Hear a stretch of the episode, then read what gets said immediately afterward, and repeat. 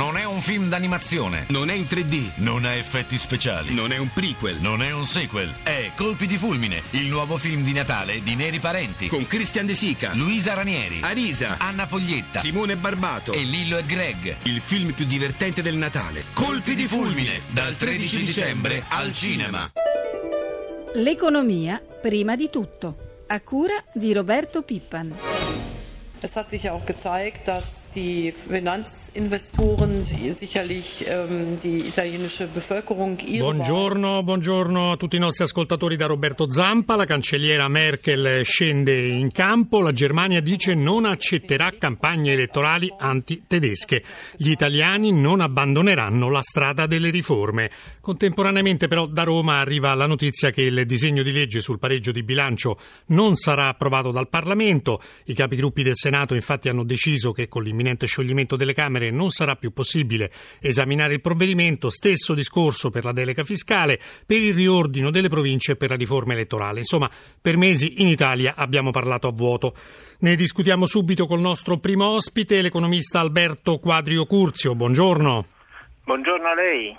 Allora, professore, la Merkel, ma direi in fondo tutta Europa, ci chiede di proseguire sulla strada delle riforme. Ecco, l'intervento della cancelliera potrebbe pesare anche sui mercati finanziari?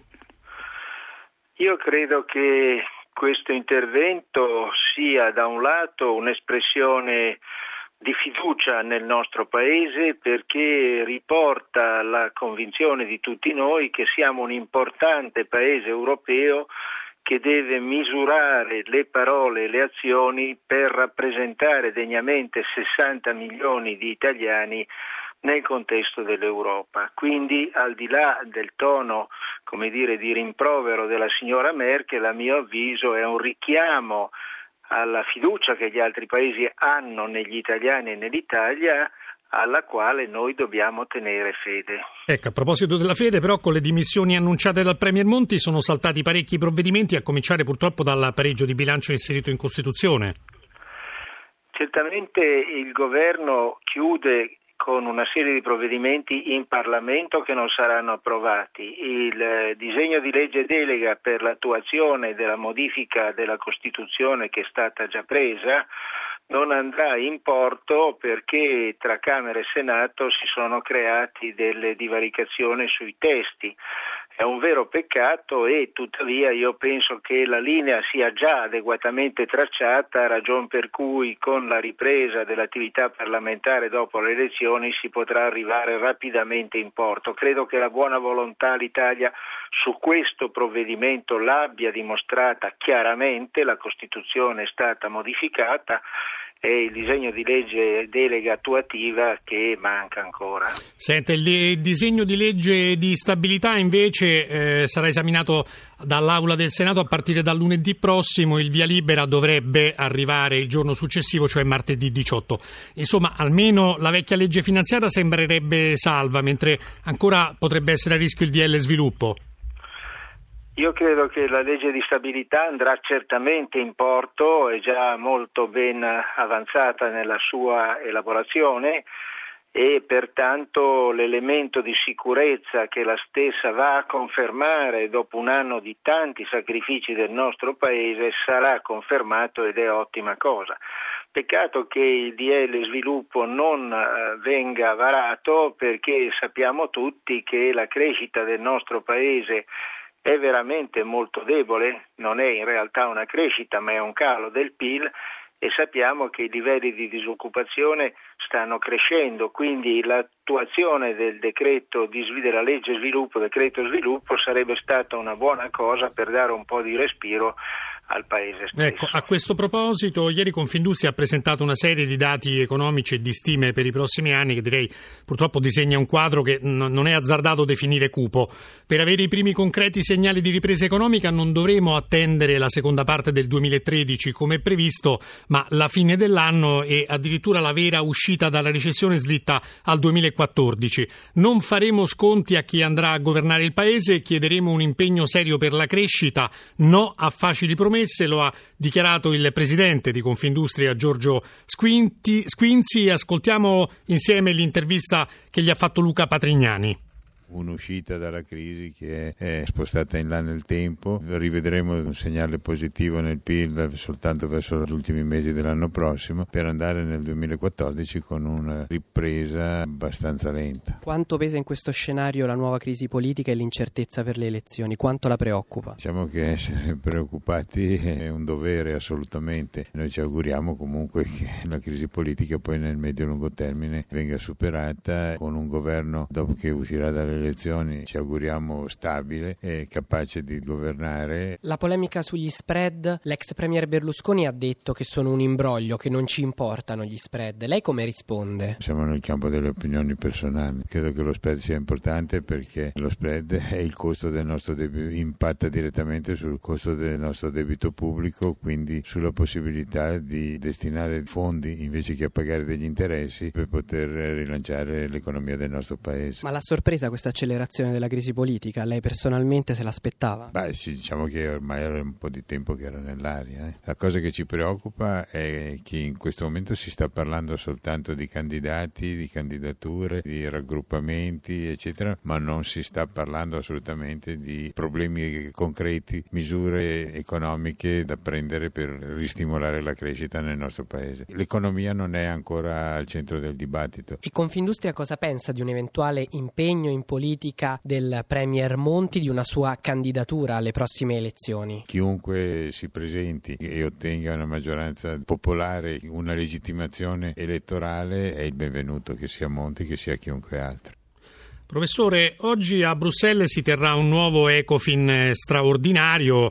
La Grecia ieri ha superato l'obiettivo atteso dei 30 miliardi di euro nell'asta di riacquisto dei suoi titoli di Stato, quindi un bel sospiro di sollievo per tutta Europa. Non è che ora al centro del dibattito ci finisce il caso Italia? Io spero che non sia così e devo dire che la sequenza continua di Eurogruppo e di Ecofin spesso ci infastidisce perché talvolta si esce da queste riunioni con poche decisioni. Riagganciandomi anche a quello che diceva prima il Presidente Squinzi, la mia impressione è che Eurogruppo ed Ecofin abbiano trattato poco di problemi dell'economia reale, poco di problemi della crescita dell'Europa. Ora questo non è un punto irrilevante. Cioè lei dice abbiamo parlato solo di rigore di bilancio? Abbiamo parlato molto di rigore di bilancio, del caso greco, certamente caso preoccupante, ma Eurogruppo ed Ecofin hanno delle responsabilità e dei compiti più importanti che non il solo, peraltro importante, pareggio o rigore di bilancio.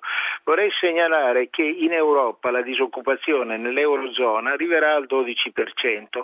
Ora, se non si rilancia la crescita a livello europeo, perché è molto difficile farlo in un singolo Stato nazionale, salvo forse la Germania, ebbene questo metterà l'Europa stessa in condizioni di inferiorità e di difficoltà rispetto agli Stati Uniti. Non vorrei che dopo tanti sacrifici, dopo aver in qualche modo messo le finanze pubbliche in sicurezza, certamente più in sicurezza di quelle degli Stati Uniti, noi andiamo a perdere la partita sulla crescita. Chiarissimo non, il suo messaggio, professore. L'Europa. Allora incrociamo le dita e vediamo cosa succederà oggi a Bruxelles. Noi ringraziamo il professor Quadrio Curzio, una buona giornata.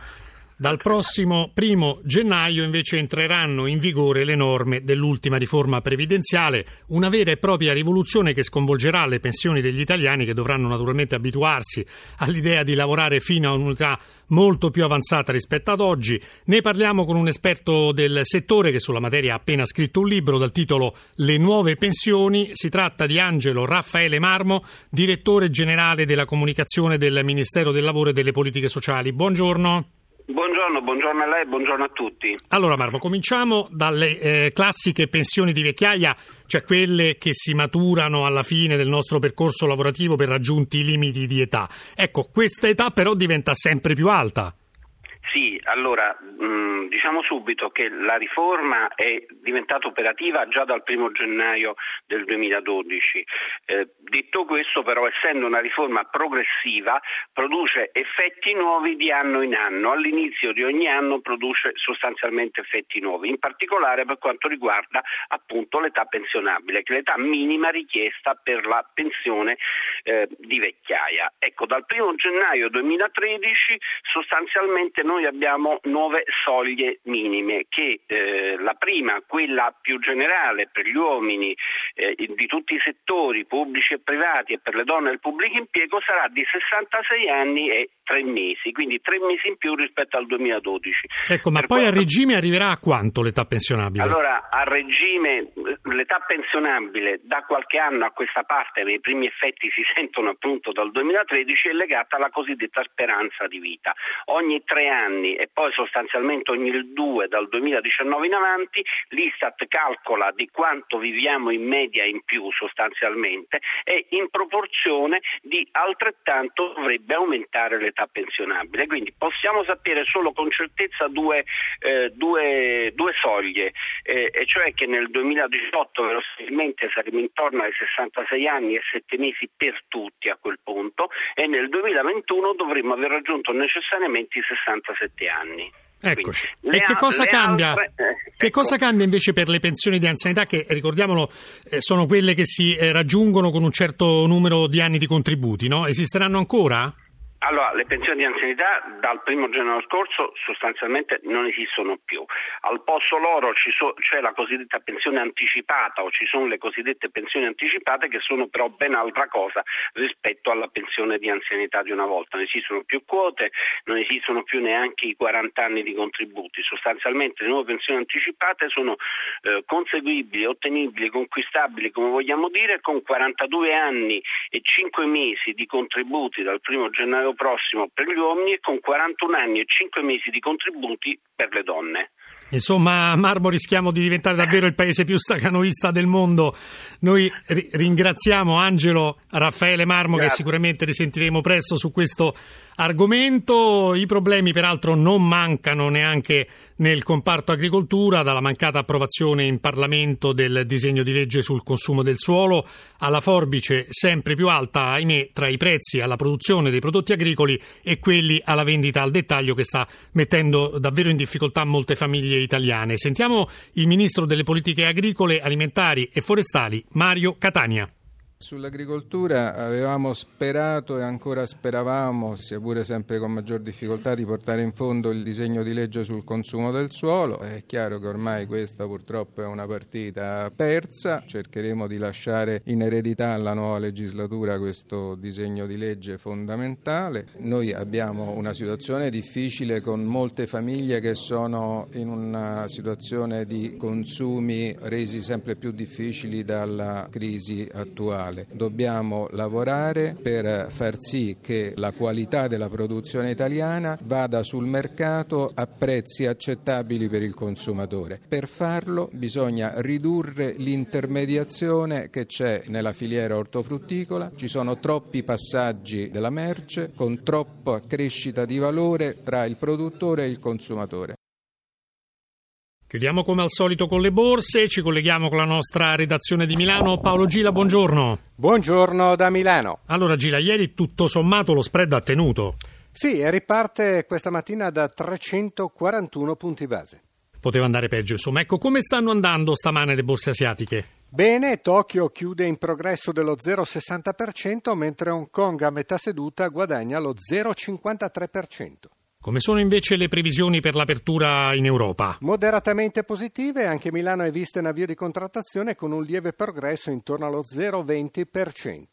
Chiudiamo con le quotazioni di euro e petrolio. L'euro viaggia contro dollaro intorno a quota 1,30 e il petrolio è quotato a 86 dollari il barile.